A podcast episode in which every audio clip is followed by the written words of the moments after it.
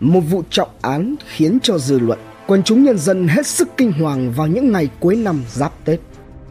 Để đến khi thực nghiệm, diễn tả lại tội ác trước sự chứng kiến trực tiếp của hàng trăm người dân thì kẻ thủ ác như sắp bị xé xác ra làm trăm mảnh nếu như không có lực lượng công an tại đó. Một tội ác không lời nào có thể diễn tả hết được. Người đi đã vậy, nhưng những người ở lại có đau khổ hơn ngàn vạn lần. Vụ án đã khép lại, kẻ sát nhân cuối cùng cũng bị trừng trị thích đáng bởi pháp luật. Nhưng nỗi đau của gia đình có người bị hại thì không gì có thể bù đắp được. Sự phẫn uất của dư luận xã hội trước hành vi thú tính, man rợ vẫn còn nhức nhối trong lương trì mỗi chúng ta. Đây cũng là tiếng chuông cảnh báo về sự xà đọa, xuống cấp về lối sống của một bộ phận thành thiếu niên. Cùng với đó là hồi chuông cảnh tỉnh về sự hoang dại, hung bạo và máu lạnh, tính chất côn đồ, mất nhân tính của tội phạm, đặc biệt trong tháng cụ mật, những ngày giáp Tết. Hãy cùng Độc Thám TV đi sâu vào tìm hiểu vụ án này. Giếng nước Thanh Thủy là một xã thuộc huyện Vị Xuyên, tỉnh Hà Giang, có diện tích 5.244,63 ha, giáp biên giới Trung Quốc, gồm 7 thôn bản là Giang Nam, Cốc Nghè, Thanh Sơn, Na Tong, Nạm Ngạch, Na Sát, Lùng Đốc. Người dân tại thôn Thanh Sơn gần 100% là đồng bào Tây. Trải qua nhiều thăng trầm của lịch sử, thôn vẫn còn giữ được nhiều nét văn hóa truyền thống đậm đà bản sắc dân tộc cùng với phong cảnh hữu tình, nên thơ và dân dã với nhiều tiềm năng du lịch. Từ những lợi thế đó, tháng 3 năm 2012, Ủy ban nhân dân huyện Vị Xuyên đã ban hành quyết định phê duyệt đề án xây dựng làng văn hóa du lịch tiêu biểu gắn với xây dựng nông thôn mới tại thôn Thanh Sơn. Tháng 7 2015, thôn này vinh dự nhận bằng công nhận làng văn hóa du lịch tiêu biểu gắn với xây dựng nông thôn mới của Ủy ban nhân dân tỉnh Hà Giang và là thôn đầu tiên trong toàn tỉnh Hà Giang hoàn thành 10 trên 10 tiêu chí theo tuyên bố Pan Hầu, khu du lịch sinh thái. Đến nay, thôn Thanh Sơn đã khoác lên mình một diện mạo rất mới, trù phú và ấm no hơn. Thế nhưng, ít ai có lẽ còn nhớ tới vụ trọng án đặc biệt nghiêm trọng đã xảy ra tại nơi đây vào những ngày cuối của năm canh dần giáp tết nguyên đán tân mão khiến cho quần chúng nhân dân dư luận hết sức bàng hoàng vợ chồng anh đặng thành đông và chị dư thị yên từ quê phú thọ lên thôn thanh sơn thanh thủy hà giang để lập nghiệp ở cái mảnh đất giáp biên giới này vợ chồng anh đông xoay sở rất nhiều nghề để kiếm sống từ buôn bán sắt vụn cầm đầu bán phân đạm cho đến cả buôn bán tạp hóa. Thường lệ, những người buôn sắt vụn ở Phú Thọ khi mang hàng lên biên giới vẫn dừng chân ở cửa hàng của anh Đông để uống nước và trò chuyện tào lá với nhau. Thế mà, rạng sáng ngày 21 tháng 1 năm 2011, tức ngày 18 tháng Chạp năm canh dần, khi nhóm 5 người đàn ông quê Phú Thọ đi ngang qua nhà anh Đông thì thấy cửa sắt khép hờ, gọi không thấy có ai trả lời. Vì bận việc, nên họ mãi đi làm cũng không để ý đến điều khác thường này. Đến chiều xong việc, họ quay lại định bụng uống chén nước thì vẫn thấy cửa nhà anh Đông khép hờ và gọi không ai thưa giống như hồi sáng. Thấy lạ, cả năm anh buôn sắp vụ rủ nhau vào trong nhà anh Đông để kiểm tra thì thấy nền nhà vương vãi loang lổ những vết dầu lim và máu. Lấy hết sự bình tĩnh, đi tiếp ra sau nhà, họ thấy một cái chảo to đậy lên trên miệng giếng. Một người trong hội lật chảo ra, nhìn xuống dưới giếng thì một cảnh tượng kinh hoàng đập vào mắt, rụng giờ chân tay, miệng nói không thành tiếng. Dưới đó, lập lờ xác người phụ nữ bị chẹn bên dưới bởi các bao tải phân đạm và lốc máy của một chiếc xe máy. Vào lúc 19 giờ cùng ngày, Phòng Cảnh sát điều tra tội phạm về trật tự xã hội PC45, Công an tỉnh Hà Giang nhận được tin báo dưới sự chỉ đạo trực tiếp của Thiếu tướng Nguyễn Bình Vận, Giám đốc và Đại tá Nguyễn Đức Niên, Phó Giám đốc Công an tỉnh Hà Giang, phòng PC45, Công an huyện Vị Xuyên và các đơn vị chức năng đã nhanh chóng có mặt. Trục vớt dưới giếng phát hiện ra xác của chị Dư Thị Yên, cháu Đặng Thị Huyền trong tình trạng đa chấn thương và nhiều vật chứng liên quan. Tại hiện trường có rất nhiều vết máu ở đầu hồi, ở nhà vệ sinh, trên một cây gậy dài 90 cm. Sự việc chưa dừng lại tại đó mở rộng hiện trường, cơ quan công an phát hiện một bao tải giấu ở bụi cây ven bờ sông Lô cách nhà một đoạn gần chân cầu mới. Ở trong đó là xác của anh Đông. Với tính chất đặc biệt nghiêm trọng của vụ án, Ban giám đốc công an tỉnh Hà Giang đã chỉ đạo lực lượng vào cuộc với quyết tâm cao độ nhất, khẩn trương truy xét theo tang vật vụ án, kết hợp với rà soát các quan hệ của nạn nhân. Gia chủ Thông tin về gia đình anh Đông nhanh chóng được phát họa.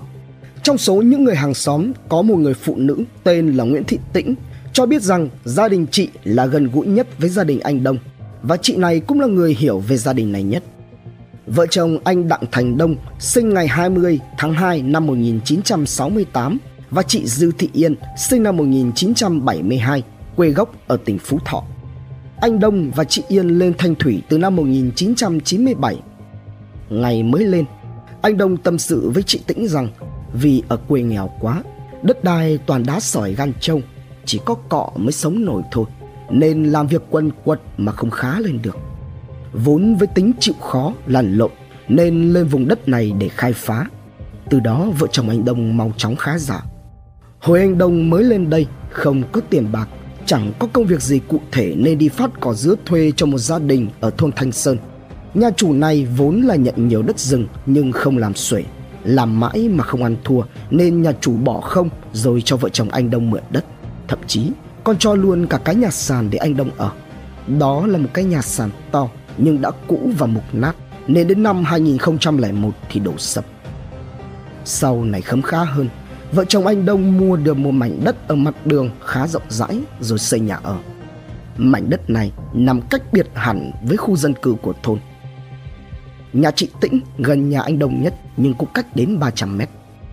Do ở không gần với bà con lối xóm mà vợ chồng anh Đông thì lại sống rất khép kín, ít tiếp xúc với mọi người nên ở cái xóm Thành Sơn này chỉ có chị Tĩnh là người hay đi lại nhất với gia đình anh Đông. Xã Thanh Thủy vốn nổi tiếng là một bãi mìn lớn còn sót lại sau chiến tranh. Đầu những năm 2000, cả làng vào rừng phá mìn để lấy sắt vụn. Từ đó vợ chồng anh Đông đã đứng ra thu mua sắt vụn. Khi có vốn rồi thì vợ chồng anh mở rộng kinh doanh gạo, đạm lân, máy cưa và mở cả xưởng sửa chữa xe máy. Mấy năm trước, giàu có lên chồng thấy nên đã mở thêm trung tâm cầm đồ và cho vay. Qua các câu chuyện thì được biết rằng vợ chồng anh Đông mua đến 7-8 mảnh đất giải rác từ trong làng về đến tận thành phố Hà Giang. Gia đình anh Đông, chị Yên có hai người con. Cậu con lớn tên là Đặng Văn Quy, sinh năm 1991, đi làm ăn xa nhà vào thời điểm xảy ra vụ án. Còn cô con gái Đặng Thị Huyền, sinh năm 1995, tại thời điểm xảy ra vụ án là học sinh lớp 10 trường trung học phổ thông Phương Tiến đang sinh sống cùng với bố mẹ. Nghi phạm Trước tính chất nghiêm trọng của vụ án, một tổ công tác của phòng 8 Cục Cảnh sát điều tra tội phạm về trật tự xã hội C45 đã có mặt tại Hà Giang để phối hợp trong công tác điều tra xác minh vụ việc. Từ kết quả khám nghiệm hiện trường, khám nghiệm tử thi, ban chuyên án nhận định rằng đối tượng phải có từ hai tên trở lên sử dụng gậy và dao làm hung khí giết người. Hiện trường vụ án rộng bên bờ sông Lô, đầu hồi nhà, nhà vệ sinh và bên cạnh giếng nước chứng tỏ đối tượng có mối quan hệ với gia đình nạn nhân mới điều được các nạn nhân ra những nơi như vậy để hành động. Bên cạnh công tác rà soát, xác minh, lực lượng công an đã tiến hành vận động quần chúng trong vùng tố giác tội phạm. Qua đó, các chiến sĩ biết được cách hiện trường khoảng 8 cây số thuộc địa phận thôn Tân Tiến, xã Phương Độ, thành phố Hà Giang có một đối tượng nghi vấn tên là Nguyễn Văn Nội, 19 tuổi. Chân dung của Nội nhanh chóng được dựng lên.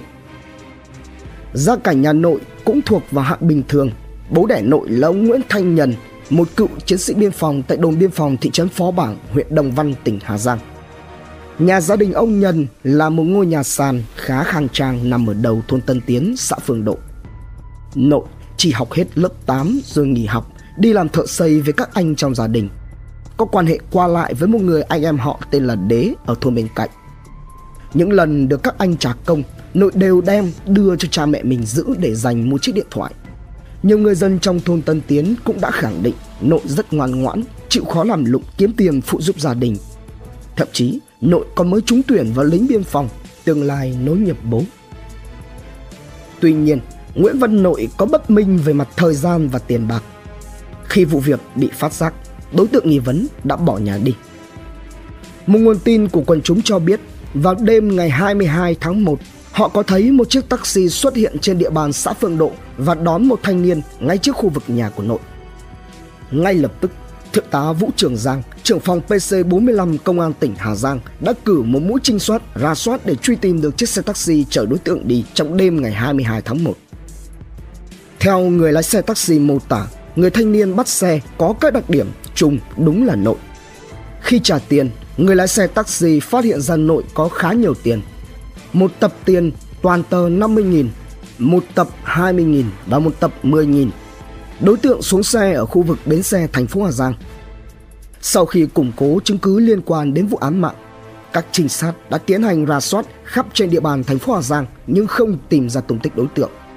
Các trinh sát đã không quản gian khó, răng lưới từ tỉnh này sang tỉnh khác như Hà Nội, Hải Phòng, Tuyên Quang, Thái Nguyên để truy tìm dấu vết nghi phạm. Mở rộng diện xác minh, các anh phát hiện ra nội đang có mặt tại khu nhà trọ ở Hà Nội của một số sinh viên cùng xã Phương Độ. Đến 2 giờ sáng ngày 23 tháng 1, Thượng tá Vũ Trường Giang cùng với ba trinh sát vượt hơn 300 km từ Hà Giang về Hà Nội để lần theo dấu vết của đối tượng nghi vấn. Đêm như đông cứng trong giá rét, thế nhưng khi tìm ra được nhà trọ nơi mà nội đến trú ẩn thì gã này lại vừa rời đi. Bằng các biện pháp nghiệp vụ, cơ quan công an đã phát hiện ra nội đang di chuyển về hướng Hà Giang.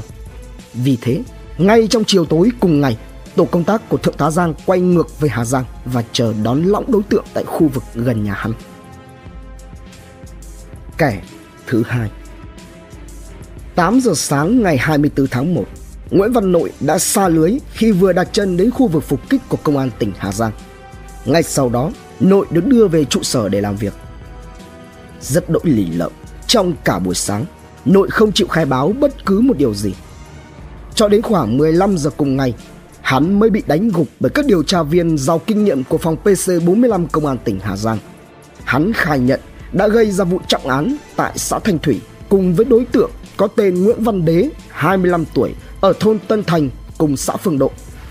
Nhưng sau khi gây án, Đế đã bỏ đi. Ngay lập tức, Nguyễn Văn Đế lọt vào tầm ngắm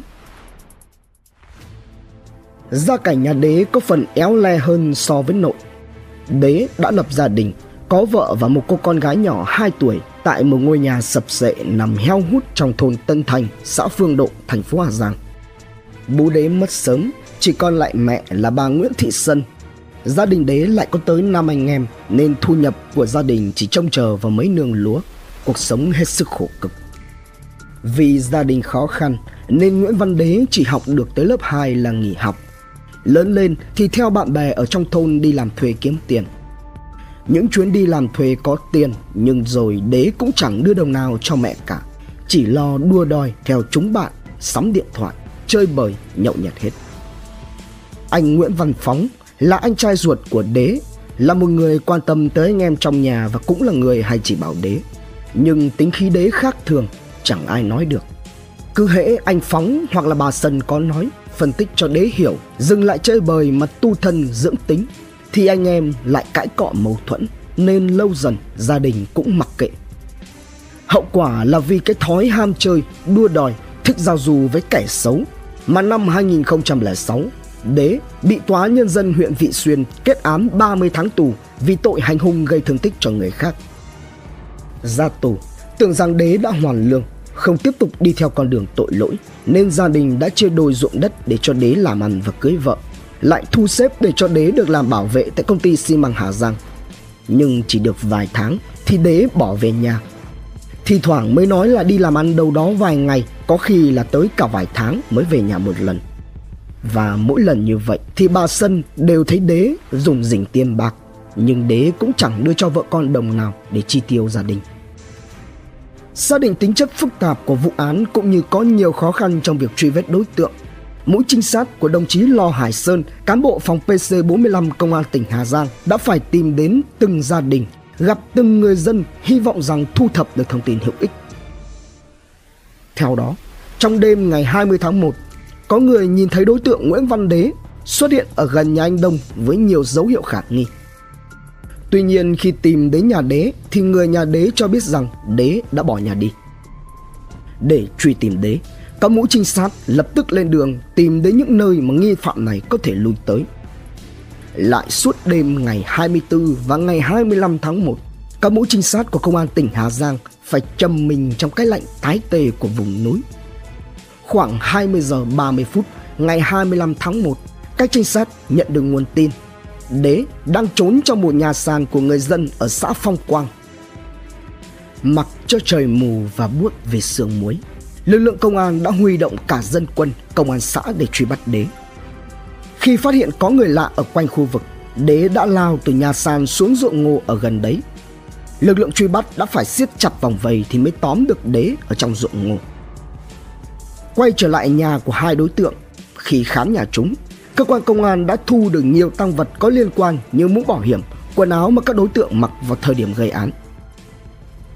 Vụ án được đưa ra ánh sáng khiến cho dư luận quần chúng hết sức phẫn nộ về sự tàn độc của các đối tượng. Bên cạnh đó, trong những ngày này, khi cơ quan cảnh sát điều tra tiếp tục xác minh, củng cố hồ sơ phục vụ công tác truy tố hai tên sát thủ là Nguyễn Văn Đế và Nguyễn Văn Nội, thì hai gia đình, ông Nhân và bà Sân phải đối mặt với sự sợ hãi vì sợ rằng gia đình anh Đông tại Phú Thọ lên để trả thù. Ông Nguyễn Truyền Thái, bí thư tri bộ thôn Tân Tiến cho biết rằng để phục vụ tốt cho công tác điều tra, đảm bảo an ninh trong thôn, đã phối hợp với công an xã Phương Độ thường xuyên kiểm tra những đối tượng lạ thâm nhập vào thôn. Vì có dư luận cho rằng gia đình anh Đông đang thuê người trả thù gia đình ông Nhân và bà Sân. Nguyên nhân của vụ án là gì? Vì tinh, tiền hay thù tức, oán hận? Đế hay nội là kẻ chủ mưu? Chúng đã thực hiện như thế nào? Phạm những tội gì? Bản án cho những kẻ thủ ác ra sao? Đón xem phần 2 tại Độc Thám TV. Khát máu Ngay cả các điều tra viên lâu năm, dày dạn kinh nghiệm tiếp xúc với các vụ án mạng cũng phải kinh hoàng trước những hành vi phạm tội của hai tên đế và nội. Chúng khai nhận đã vài lần bàn bạc việc giết chết gia đình anh Đông để cướp tài sản. Kẻ chủ mưu bày kế giết người cướp của chính là đế. Chúng lên kế hoạch độc ác chỉ vì ham ăn chơi và chót nợ tiền ở những chốn chơi bời ấy. Giờ thì cần tiền trả nợ và tiếp tục ăn chơi. Do đế có quen biết hay cầm đồ tại nhà anh Đông nên nghĩ rằng nhà anh Đông có rất nhiều tiền, nhiều của lại ở nơi hoang vắng, cách biệt nên đã lựa chọn là mục tiêu. Mở màn cho kế hoạch ác độc này đó là vào buổi tối ngày 20 tháng 1, khoảng 21 giờ. Đế và nội đến gã anh Đông đổi gỗ để lấy xe. Thực chất, đây là bài nhằm kiểm tra, thăm dò xem có thuận lợi để gây án hay không. Sau đó, hai tên này đã mượn của anh Đông chiếc xe máy lấy cớ là đi lấy hàng do anh Đông có khoảng hơn chục chiếc xe máy của người cầm đồ ở tại nhà rồi dắt ra khỏi nhà đi xuôi về phía thành phố Hà Giang. Biết gia đình anh ở nơi heo hút là ít người qua lại và biệt lập với hàng xóm nên vào khoảng 23 giờ 30 phút cùng ngày thấy thuận lợi cho việc gây án hai tên này đã quay lại nhà anh Đông gọi cửa. Khi anh Đông nhận xe, đế bịa ra chuyện có một nguồn gỗ đang giấu ở dưới bờ sông Lô và dụ anh Đông xuống chỗ giấu xem và mua hàng tránh bị kiểm lâm phát hiện. Anh Đông liền cầm đèn pin theo mà không mảy may nghi ngờ gì, đi cùng theo hai tên sát nhân. Đến bờ sông, hai tên này bảo anh Đông vượt qua lan can sắt ở lề đường để xuống mép sông tìm nơi giấu gỗ. Khi anh Đông đang lom khom để tìm kiếm, thì bị tên đế dùng gậy gỗ đã giấu sẵn ở đó vụt một nhát chí mạng vào đỉnh đầu, làm cho anh Đông gục tại chỗ. Tên sát nhân tiếp tục vụt liên tiếp vài nhát nữa rồi đạp để cho xác lăn qua bờ kè xuống mép sông lục Xong, hai tên bàn nhau giết nốt vợ và con của anh Đông để tiện cho việc lục soát cướp tài sản trong nhà. Bàn tính xong, đế và nội quay lại nhà anh Đông để gọi chị Yên ra bờ sông khuẩn gỗ với chồng. Vừa ra đến trái nhà, hai tên đã vung gậy đập và tấn công chị Yên. Là phụ nữ, lại đối mặt với hai tên thanh niên lực lưỡng nhưng chị Yên vẫn ra sức để chống trả chúng rồi vùng chạy ra phía sau nhà. Khi tới gần nhà vệ sinh, Nội từ phía sau dùng hai tay cầm đoạn gậy gỗ bổ thẳng xuống đầu chị Yên làm cho nạn nhân gục tại chỗ. Sau đó, y còn bồi thêm ba nhát chí tử vào đầu rồi cả hai kéo chị Yên vào nhà vệ sinh. Trong lúc này, chị Yên chỉ kịp kêu lên cướp, cướp. Cháu Huyền đang trùm chăn ngủ trong nhà liền bật dậy nhưng không kịp bỏ chạy. Hai tên cướp đã như những hung thần xuất hiện trong buồng ngủ của cháu. Chúng đội mũ bảo hiểm, đội mũ len trùm kín mặt chỉ để hở hai con mắt. Cháu trùm chăn lại. Đế tiến đến bên giường và quát. Dậy, dậy ngay. Thì cháu ngồi lùi sát vào phía tường và van xin. Nhưng tiếng kêu của cháu không động lòng những kẻ đã mất hết lương tri. Đế lúc này vỡ lấy con dao inox trên bàn học dí vào cổ Huyền và bắt ngồi im. Trong lúc này thì nội đi cầm đèn pin vào phòng ngủ của anh Đông và lục tìm tài sản. Khoảng 5 phút sau, nội quay ra đưa cho đế xem một sấp tiền khoảng 7 triệu đồng. Trong lúc khống chế cháu Huyền, đế đã nổi cơn dục vọng nên có hành vi sàm sỡ cháu. Do cháu Huyền chống cự quyết liệt nên hắn không làm gì được. Nhưng không ngờ, tên nội đã lao đến và dùng sức mạnh của một tên thanh niên để cưỡng hiếp cháu. Sau khi thực hiện hành vi đồi bại với cháu Huyền trong buồng ngủ, bọn chúng bắt Huyền mặc lại quần áo, lấy dây thừng trói cháu vào cột nhà, nhét rẻ vào mồm, hòng không cho kêu, khóc.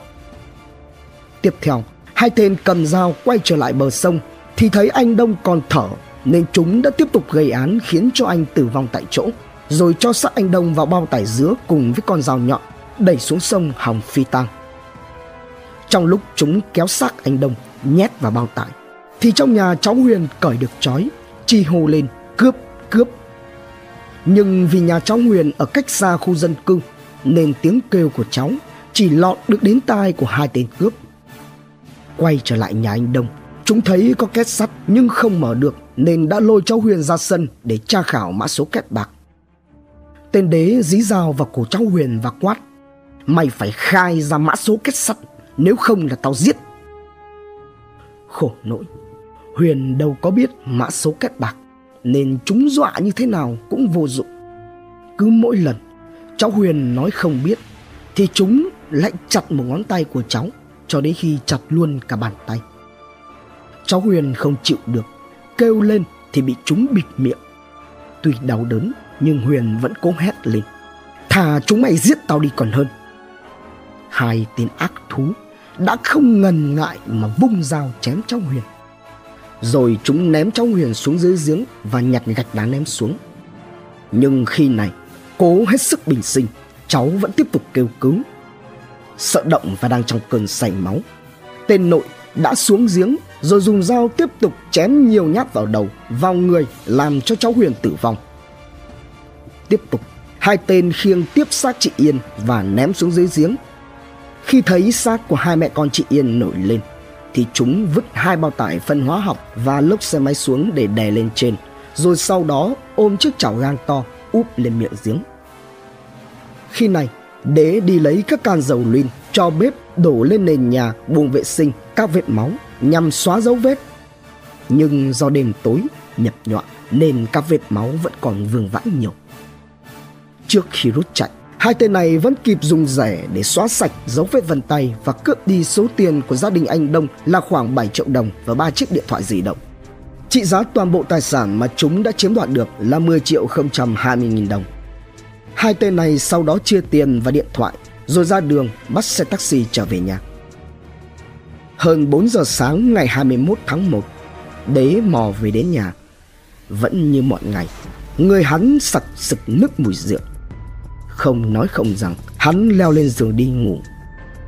Do trời mưa và lạnh, nên vợ đế cũng không động chạm, hỏi han mà vẫn ôm cô con gái ngủ. Sáng sớm ngày 21 đế lấy một con dao nhọn trong nhà và nói rằng lên đồi đi chặt củi. Mặt mũi, thái độ hắn vẫn tỉnh quao như không có chuyện gì xảy ra. Về phần nội, vào ngày 20 tháng 1 khi cả gia đình đang chuẩn bị liên hoan để cho nội đi lính biên phòng tại huyện Đồng Văn, tỉnh Hà Giang, thì nội nói với bố mình rằng hắn đi chơi với bạn vào buổi tối nên ông Nhân đã cho nội đi. Đến gần sáng, ông Nhân thấy con về nhà ăn mấy miếng cơm trong nồi rồi ngồi thử mặt ra. Ông có hỏi gì thì nội cũng không đáp lại nên ông đành phải bảo nội đi ngủ cho sớm để còn lên đường tầm quân. Lúc này, ông Nhân nhận thấy có bọc tiền để ngay dưới cột sàn nhà, nhưng ông cũng không để ý vì nghĩ rằng vợ chuẩn bị cho con trai khi lên đường nhập ngũ. Sáng ngày hôm sau, đế qua nhà nội rủ đi đốn củi ở cách nhà khoảng 2 km. Khi thấy đế đến nhà mà trên tay lăm lăm con dao nhọn, nội đã bỏ chạy về nhà không đi theo đế. Vào buổi tối cùng ngày, khi thấy lực lượng công an đến hiện trường, vụ việc bị phát giác, hai tên sát nhân liền bỏ trốn khỏi địa phương. Tội ác của hai tên đế và nội không thể có một lý lẽ gì để biện minh. Chắc chắn chúng sẽ phải nhận hình phạt nghiêm khắc nhất.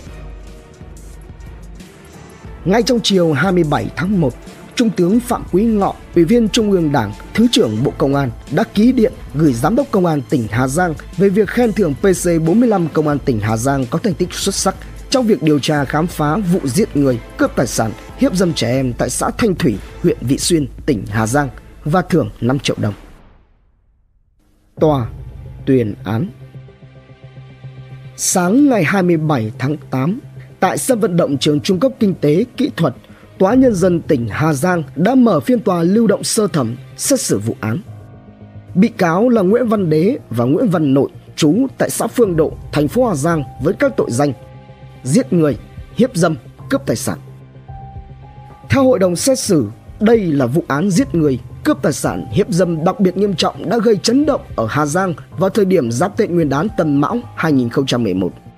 Các bị can Nguyễn Văn Đế, Nguyễn Văn Nội đã bàn bạc chuẩn bị công cụ, phương tiện, sau đó giết chết vợ chồng anh Đặng Thành Đông nhằm mục đích chiếm đoạt tài sản. Ngoài ra, sau khi giết người và lấy được tài sản rồi, các bị can lại tiếp tục thực hiện hành vi hiếp dâm đối với cháu Đặng Thị Huyền. Tại thời điểm xảy ra vụ án, cháu Huyền mới được 16 tuổi 12 ngày và sau đó giết chết cháu Huyền. Cả hai bị can đã thực hiện hành vi giết người hàng loạt có tính chất dã man, gây kinh hoàng cho người dân xung quanh khu vực. Các bị can đã quyết tâm thực hiện tội ác đến cùng, cố ý tước đoạt mạng sống của các nạn nhân. Trước vành móng ngựa, hai bị cáo Nguyễn Văn Đế và Nguyễn Văn Nội đã cúi đầu thừa nhận hành vi phạm tội của mình như cáo trạng đã nêu. Sau khi nghị án, đúng 10 giờ 45 phút ngày 27 tháng 8, căn cứ vào cáo trạng cũng như chứng cứ mà các bị cáo khai nhận tại phiên tòa. Hội đồng xét xử Tòa Nhân dân tỉnh Hà Giang đã tuyên phạt bị cáo Nguyễn Văn Đế tử hình về tội giết người, 9 năm tù về tội hiếp dâm, 6 năm tù về tội cướp tài sản. Tổng hợp hình phạt chung là tử hình. Bị cáo Nguyễn Văn Nội tử hình về tội giết người, 8 năm tù về tội hiếp dâm, 5 năm tù về tội cướp tài sản. Tổng hợp hình phạt chung là tử hình. Ngoài ra, hai bị cáo đế và nội phải bồi thường cho gia đình bị hại tổng số tiền là 210 triệu 600 nghìn đồng. Được nói lời sau cùng, cả hai bị cáo Nguyễn Văn Đế và Nguyễn Văn Nội đều cảm thấy ân hận và mong muốn có cơ hội làm lại cuộc đời. Tuy nhiên, với tội ác nghiêm trọng mà chúng đã gây ra, cả hai tên đế và nội đã tự tước đoạt đi sinh mạng quý giá của chính mình. Trong phiên tòa xét xử ngày hôm đó, những người thân trong gia đình của cả hai tên sát thủ đều vắng mặt. Có lẽ trong cuộc đời, chẳng bao giờ họ dám nghĩ đứng trong vành móng ngựa kia là những kẻ giết người lạnh lùng tàn nhẫn lại là con trai là người chồng trong gia đình vụ án đã khép lại. Kẻ sát nhân đã nhận được sự trừng trị thích đáng của pháp luật. Nhưng nỗi đau của gia đình có người bị hại thì không gì có thể bù đắp được. Sự phẫn uất của dư luận xã hội trước hành vi thú tính, man rợ vẫn nhức nhối trong lương trì mỗi chúng ta. Đây cũng là tiếng chuông cảnh báo về sự xa đoạn xuống cấp, về lối sống của một bộ phận thanh thiếu niên. Cuối cùng thì đế và nội đã phải trả giá cho những tội ác mà chúng gây ra. Nhưng nỗi đau mà chúng đem tới liệu chỉ dừng lại ở đây? Gia đình của đế và nội sẽ tiếp tục sống ra sao? Anh quy, sau nỗi đau mất đi cả bố mẹ và em gái, nhà cửa bị cướp bóc rồi sẽ thế nào? Còn những chuyện gì xảy ra xung quanh vụ trọng án? Đón xem phần 3 tại Độc Thám TV. Tiếp nối phần 2 Cuối cùng thì đế và nội đã phải trả giá cho những tội ác mà chúng gây ra. Nhưng nỗi đau mà chúng đem tới liệu chỉ dừng lại ở đây? Gia đình của đế và nội sẽ tiếp tục sống ra sao? Anh Quy sau nỗi đau cả bố mẹ và em gái mất mạng, nhà cửa bị cướp bóc rồi sẽ thế nào? Còn những chuyện gì xảy ra xung quanh vụ trọng án? Hãy cùng Độc Thám TV đi sâu vào tìm hiểu vụ án này mẹ già, con côi. Hai tên đế và nội không chỉ gây ra tội ác tay trời, để lại cho người thân bị hại những nỗi mất mát không gì đo đếm được, mà chúng còn khiến ngay cả chính những người thân của mình cũng phải âm thầm dai dẳng chịu đựng những nỗi đau phía sau tội ác. Quay ngược thời gian về thời điểm sau khi vụ án xảy ra khoảng hơn một tháng, bà Nguyễn Thị Sân mẹ đẻ của Nguyễn Văn Đế kể lại rằng đến ngày 21 tháng 1 có nghe tin tại xã Thanh Thủy có vụ án giết người và trong thôn thì mọi người đồn là do chính đế gây án. Bà khi này chỉ cười trừ chứ cứ trời đánh bà cũng chẳng dám nghĩ thủ phạm lại chính là đứa con mà mình dứt ruột đẻ ra. Cho đến khi có lệnh của công an đến bắt đế về tội giết người, cướp của thì bà Sân mới dập mình mà ngã ngửa. Bà nói là một người mẹ tôi đã không giáo dục được con. Để nó trở thành một phần tử nguy hiểm một kẻ giết người không ghê tay. Tôi đau đớn bao nhiêu cũng không thể bù đắp được những mất mát mà con tôi đã gây ra với gia đình anh đông. Nó có tội thì phải chịu tội trước pháp luật. Chỉ cầu xin hương hồn vợ chồng anh đông và cháu huyền tha thứ cho tôi tha thứ cho một người mẹ đã sinh ra một tội đồ cuồng loạn.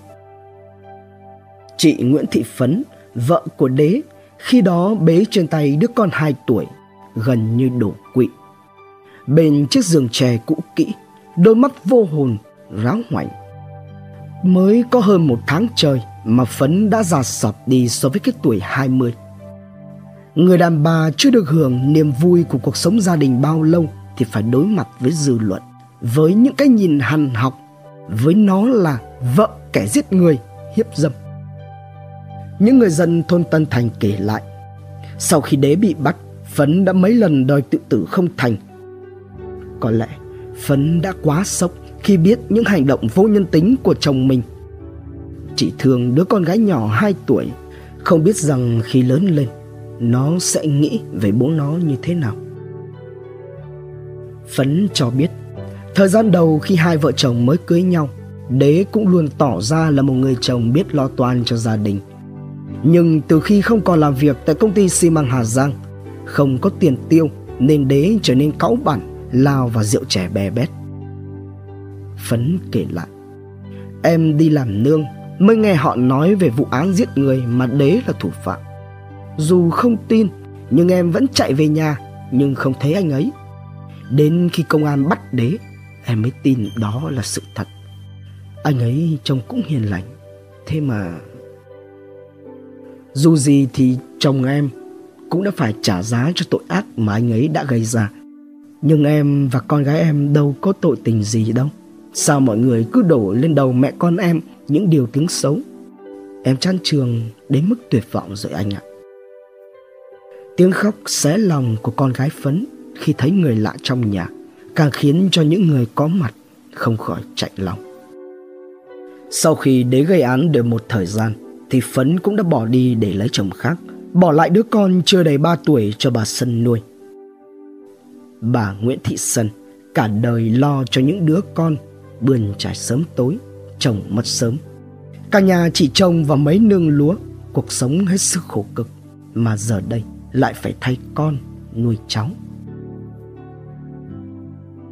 Lỡ dở. Về phần gia đình nội, cái tin nội giết người cướp của đã khiến cho người dân và ngay cả chính gia đình ông nhân cũng không thể tin nổi. Ông nhân có lẽ là do một phần là chất lính. Khi gặp ông để hỏi chuyện về đứa con bất hiếu, ông tỏ ra giận dữ khi nói đến nội. Thằng nội nó làm những chuyện đồi bại như vậy phải bị pháp luật trừng trị. Tôi đau đớn biết bao nhiêu. Hận con bao nhiêu thì lại thương xót cho gia đình anh Đồng bấy nhiêu. Đáng ra, nó đã là một người lính biên phòng. Thế mà phút chốc thành một kẻ mất hết lương tri. Tôi xấu hổ với làng xóm, xấu hổ với cả chính những người đồng đội tôi. Thật khó mà có thể thấu hiểu được nỗi đau của một người cha đã từng một thời là chiến sĩ biên phòng bảo vệ biên giới của đứa con trời đánh này. Lẽ ra, nội đã có một tương lai sáng sủa khi ông Nhân đang chuẩn bị tiễn con lên đường vào quân ngũ. Bà Nguyễn Thị Hương, mẹ của Nguyễn Văn Nội tâm sự. Gia đình tôi đau đớn bao nhiêu thì lại càng thương xót cho gia đình anh đồng bấy nhiêu. Từ bé, nó rất ngoan và biết vâng lời. Thế mà phút chốc thành một kẻ mất hết lương tri. Tôi xấu hổ với bà con trong thôn bản lắm. Nhiều hôm còn không dám bước chân ra đường, không dám nhìn mặt ai. Vụ thảm án do Nguyễn Văn Đế và Nguyễn Văn Nội gây ra đã làm rung động và kinh hoàng dư luận suốt trong một thời gian dài. Kẻ gây ra tội ác đã phải đền tội, nhưng những nỗi đau mà chúng để lại vẫn mãi mãi còn dai dẳng, không chỉ với gia đình nạn nhân mà với chính những người sinh thành ra chúng. Người ở lại Người dân thôn Thanh Sơn kể lại rằng cậu con trai cả của anh Đông tên là Quy đã may mắn thoát khỏi bàn tay của hai tên sát thủ. Tuy nhiên, nhắc đến Quy thì người dân ở cái vùng biên ải này đều lắc đầu một cách ngán ngẩm. Quy bỏ học sớm vì ham chơi bời, đua đòi hơn là thích học hành. Cậu ta nghiện rượu rất nặng, lúc nào cũng thấy trong trạng thái say lướt khướt. Có lần vì bức xúc quá, anh Đông đã xích cậu con vào cột nhà. Tuy nhiên, Quỳ đã tháo được xích rồi bỏ đi nhậu nhẹt chơi bời đến mấy hôm sau mới về. Mặc dù bố mẹ, em gái chết thảm, nhưng Quy thì chẳng thay đổi tính nết. Ngược lại, cậu ta còn phá nốt những gì mà bố mẹ để lại. Quy trở nên phá phách ngang ngược, đốt hết tài sản vào những cuộc ăn chơi. Rồi thì không hiểu là do hết tiền ăn chơi hay là bị ám ảnh bởi những cái chết đau thương của gia đình. Mà từ Phú Thọ, Quy bắt xe lên Thanh Thủy đòi bán nhà. Khổ một nỗi, ngay cả đi qua người dân còn sợ, huống chi có ai dám mua và ở lại căn nhà này. Không bán được nhà, thì Quy liền dỡ cả cổng, mái nhà, xa nhà đem đi bán đồng nát. Khi không còn gì để bán, Quy sau đó bỏ đi đâu thì cũng không ai rõ, chỉ biết rằng Quy đi để lại ngôi nhà mà bố mẹ Quy đã từng nhọc công gây dựng, trở thành một đống hoang tàn đổ nát.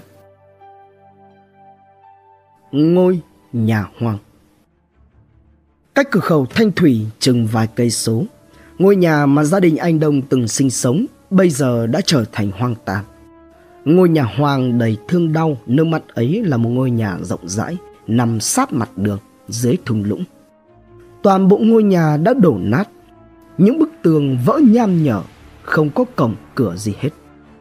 Những gì bán được, kể cả fibro xi măng lập mái thì cậu con trai lớn của gia đình xấu số này cũng đã dỡ ra để bán hết.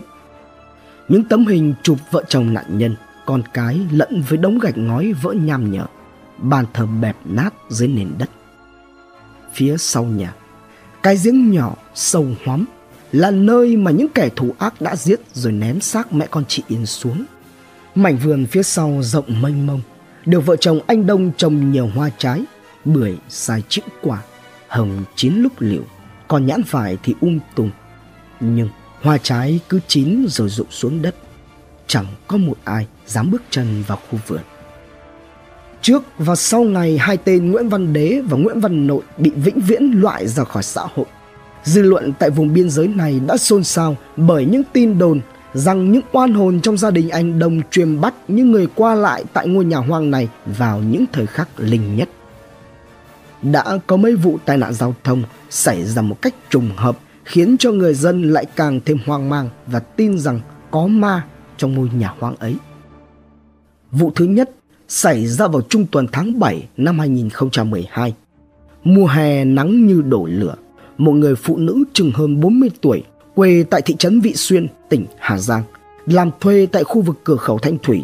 Khi Khi đi xe đạp ngang qua ngôi nhà hoang thì bỗng nhiên lảo đảo rồi ngã vật xuống đường. Thấy vậy, người dân trong thôn liền túa ra đưa chị ta đi cấp cứu. Khi tới gần người phụ nữ này, họ thấy khuôn mặt chị ta tím tái, mắt trợn ngược, miệng thì ú ớ những câu khó hiểu. Khi tới gần bệnh viện thì người phụ nữ này tắt thở. Vụ án thứ hai thảm khốc hơn xảy ra vào ngày 15 tháng 4 năm 2013. Nạn nhân là hai thanh niên chừng 20 tuổi cùng chú tại xã Phương Tiến, thành phố Hà Giang. Hai người thanh niên phóng xe máy, tông thẳng vào giải phân cách và chết ngay tại chỗ do chấn thương vỡ đầu. Khi đó, đường vắng tanh, không có một bóng người và phương tiện nào qua lại. Thêm một trường hợp khác là vào đầu tháng 5 năm 2013, một thanh niên quê ở Xín Trải là một học sinh trường thiếu sinh quân tại Hà Giang khi điều khiển xe máy qua ngôi nhà hoang cũng đã đâm vào lan can chắn đường, tử vong tại chỗ do chấn thương vỡ đầu. Điều trùng hợp là hai vụ tai nạn này xảy ra tại cùng một điểm. Những câu chuyện rùng rợn với ngôi nhà hoang của gia đình anh Đông chưa dừng lại. Khi có người dân còn cho rằng trước ngôi nhà anh Đông trước kia sinh sống có một cây đào phai. Ngày trước chưa bao giờ nở hoa, nên anh Đông trồng để lấy bóng mát. Nhưng sau khi hai tên sát thủ Nguyễn Văn Nội và Nguyễn Văn Đế bị xử tử, thì bỗng nhiên cây đào này lại nở rộ hoa mà lại nở vào giữa mùa hè. Giải mã lời đồn Đem câu chuyện mang đầy tính chất ma mị, những lời đồn thổi xung quanh căn nhà hoang của gia đình anh Đông tới hỏi một số cán bộ tại đồn biên phòng Thanh Thủy thì nhận lại là các anh phi cười. Làm gì mà có chuyện ma mãnh nào ở đây? Những vụ tai nạn giao thông xảy ra thì cũng là điều bình thường. Bởi khu cửa khẩu Thanh Thủy, hệ thống đường xá khá tốt, nên những người đi xe máy, đặc biệt là những thanh niên cứ thoải mái mà vịt ga. Đến khi gặp các khúc cua hoặc là xe ngược chiều nên luống cuống mà gây tai nạn, chứ có gì đâu. Còn câu chuyện cây đào phai nở giữa mùa hè thì theo cán bộ xã Thành Thủy đây cũng là một chuyện bình thường bởi ngôi nhà của anh Đông nằm bên cạnh dòng sông Lô. Hơn nữa, xã này là một xã biên giới bao bọc bởi núi nên khí lạnh và sương mù thì ngày nào cũng phải mặt trời nhô cao mới tàn hết. Những lời đồn đại sau những vụ thảm án thì nơi nào chả như nơi nào. Chính quyền địa phương cũng đã kết hợp với bộ đội biên phòng tuyên truyền cho người dân hiểu tránh trường hợp những kẻ xấu rêu rao khiến cho người dân hoang mang, sợ hãi. Trân trọng cảm ơn quý khán thính giả đã theo dõi. Subscribe, ấn chuông đăng ký để cập nhật những video mới nhất. Like, share, chia sẻ tới nhiều người hơn. Comment những suy nghĩ, ý kiến, bình luận của bạn hay những gợi ý, đóng góp để chúng tôi được hoàn thiện hơn. Độc Thám TV, hai ngày một số vào lúc 21 giờ. Nguồn tham khảo và tổng hợp Báo Hà Giang Online, trang thông tin điện tử Đoàn đại biểu Quốc hội và Hội đồng Nhân dân tỉnh Hà Giang, Công an Nhân dân Online, Cảnh sát Toàn cầu Online cùng nhiều nguồn khác từ Internet. Độc Thám TV Hành trình khám phá những vụ án kinh điển và bí ẩn cùng Độc Thám TV Những quần khúc chưa lời giải những âm mưu chưa từng hé lộ. Những sự thật đang bị che giấu. Tất cả sẽ có tại Độc Thám TV